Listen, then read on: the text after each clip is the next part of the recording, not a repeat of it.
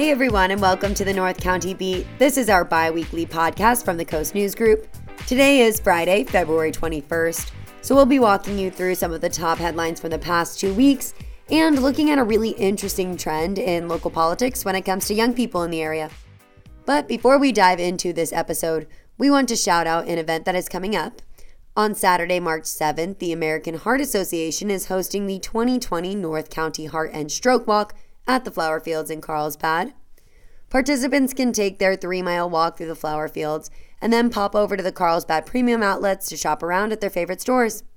Registration info is available at tricitywellness.com. Now, without further ado, let's dive into some of the top stories happening in our area. Bluff safety in Encinitas and Solana Beach has become a nationally funded priority. The U.S. Army Corps of Engineers will allocate $400,000 for the design of a project that will improve the coastline safety in those areas. Representative Mike Levin, who serves those cities in the 49th Congressional District, has been pushing for more coastline protection funding from the federal agency for much of his term. He even took Encinitas resident Dr. Pat Davis as his guest to the State of the Union address. Davis lost his wife, daughter, and sister in law after the bluff collapse in August. The cities will need an extra $1.5 million worth of federal funding for the project's next phase, but Levin says this current funding is a long overdue step in the right direction. Multiple Cal State San Marcos officials have left their posts at the university.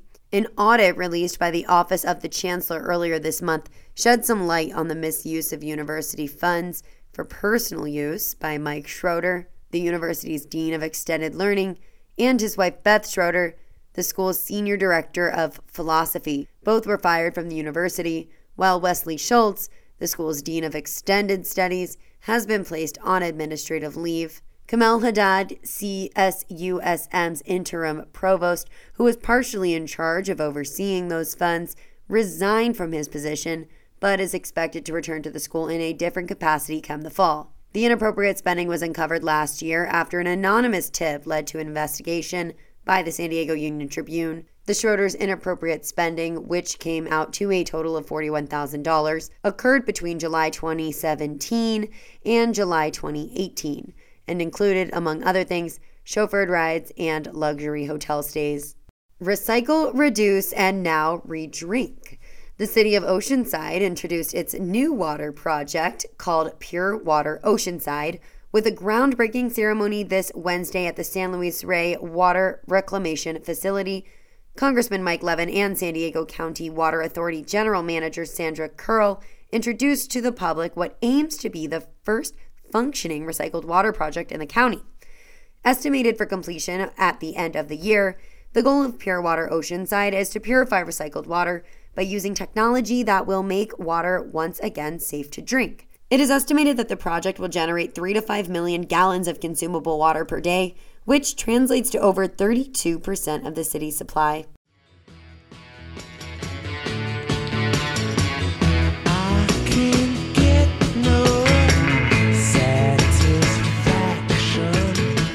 That's the topic of a new survey from the city of Escondido.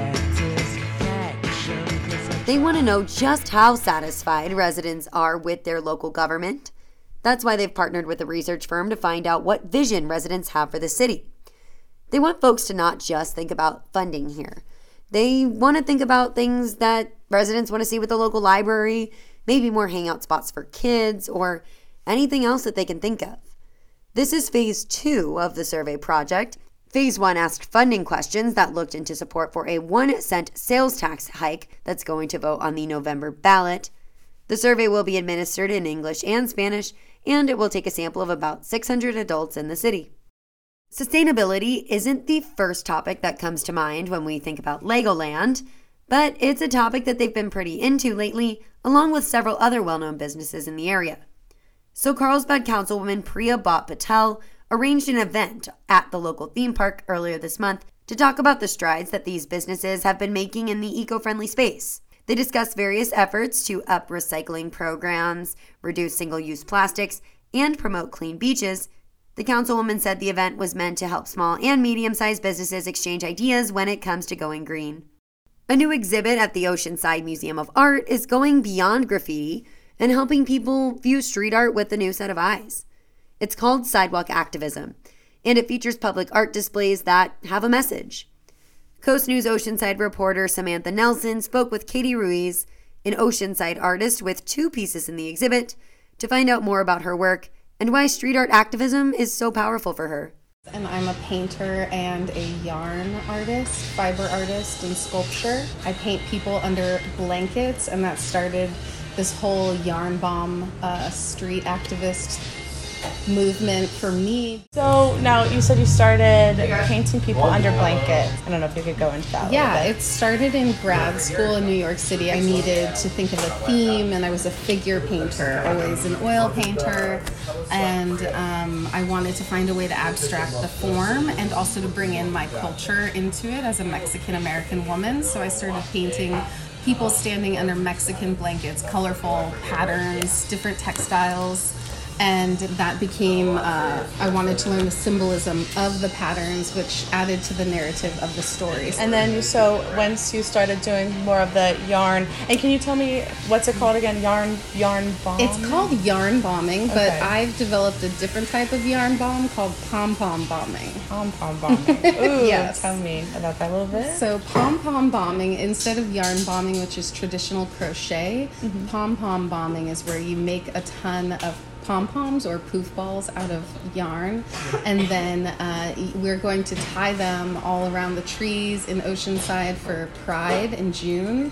Now, can you talk about your piece in the, at the museum currently yes. with the exhibit? I have two pieces in the museum. They are yarn and rope sculptures that I created thinking about um, the disappearance of women that are happening in this country, specifically black women who are being disappeared at an alarming rate, but there's not a lot of news about it. So um, I noticed that the sculptures, I, I, let them organically make themselves, but they always seem to have a, an underlying message. Okay. Um, so they're called, uh, one of them is called Silent Warrior.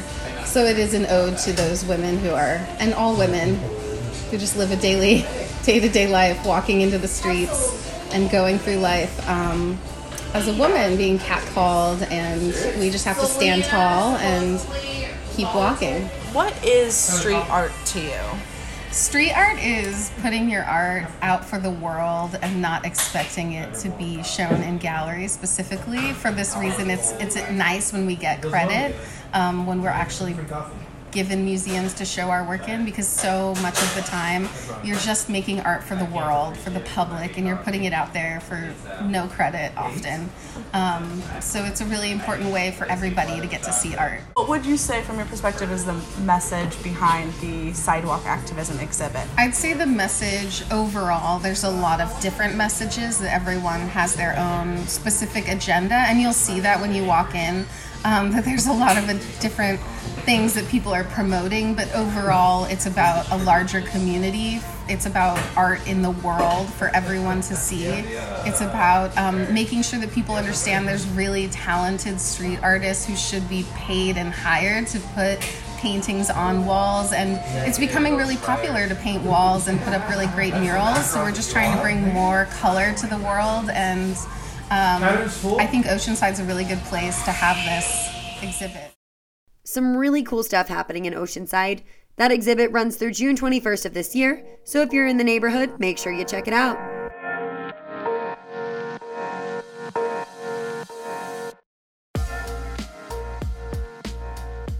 In a little over a week, Californians will hit the polls for Super Tuesday.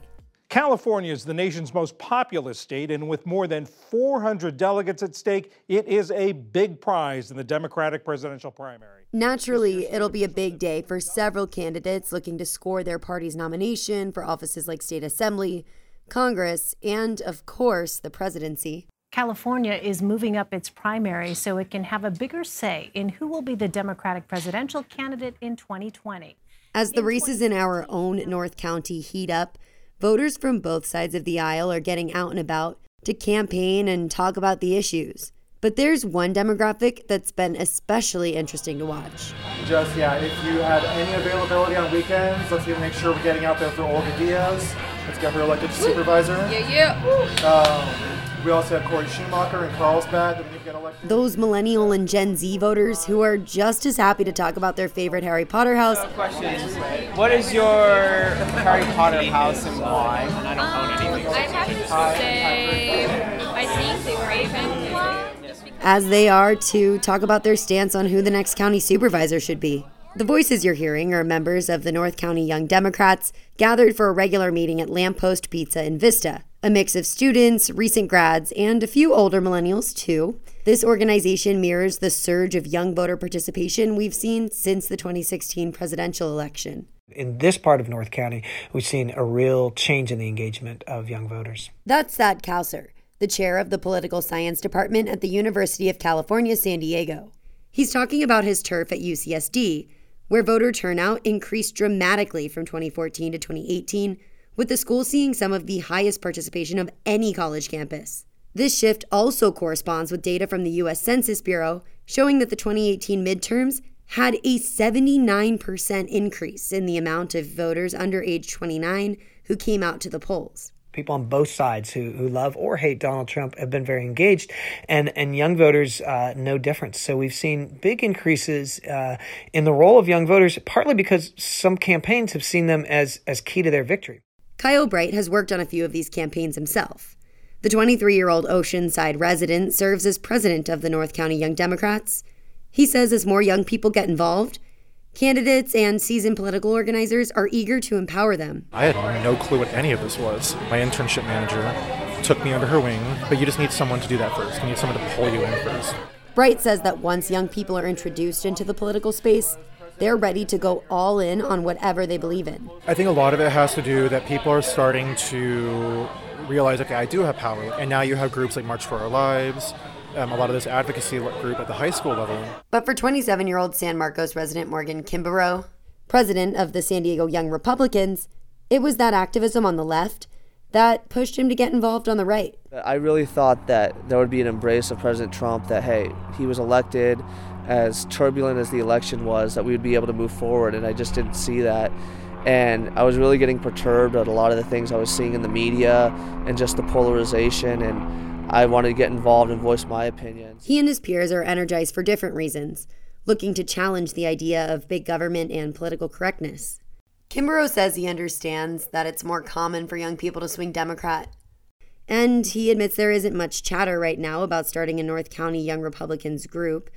But Kimbrough says that Republican candidates in San Diego are beginning to pay more attention to their millennial advocates. A lot of elected officials are Republicans or candidates running they understand that they need to get their voice out to the youth.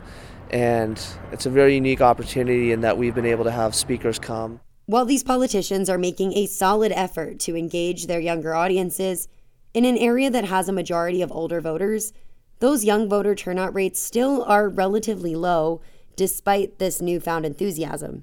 Here's Kousser again.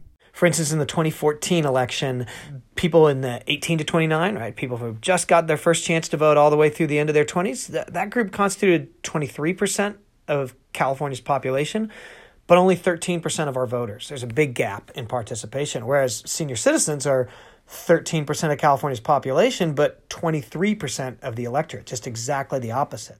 But that's also really why these young political party groups exist in the first place. So even though Bright felt that the older Democratic crowd was doing great work, he still felt disconnected from the group, which is part of why he pursued his own club. You walk into these spaces here where you're among your peers. It's people who are struggling with rent, um, are doing you know nine to five jobs. It's a, it's a very different um, atmosphere and struggle, and it's much more connecting. You're more likely to come back and keeping staying engaged and feel like this is where I belong. When it comes to getting more of that 18 to 29 demographic out to the polls, there is much work that needs to be done for both young Democrats and Republicans.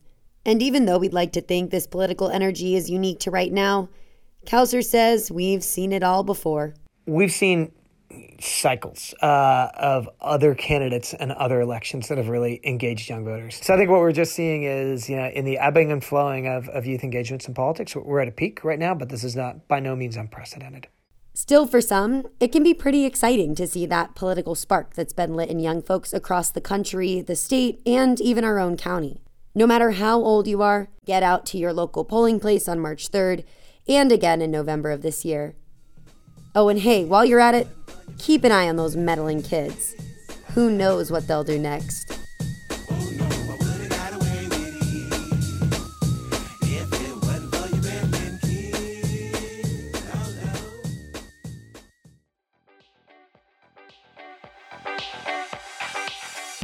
Now, that is all we have for you on this week's episode of the North County Beat. It has been a blast diving into all the headlines with you all. Catch up with the Coast News anytime at our website, thecoastnews.com, or on our social media. You can also get the print edition of the paper every single Friday to make sure that you stay informed, even when our lovely podcast is not on the air. So before we go today, we've got a couple of thank yous. Contributing reporters Will Fritz, Samantha Nelson, and Steve Puterski. Our editor in chief is Abraham Jewett. Our associate publisher is Chris Kydd. And our publisher is Jim Kydd. I'm Kelly Kyle. Thank you so much for listening. Our next episode airs Friday, March 6th. Make sure you don't miss it. Hope you have a great weekend, and we'll talk to you soon.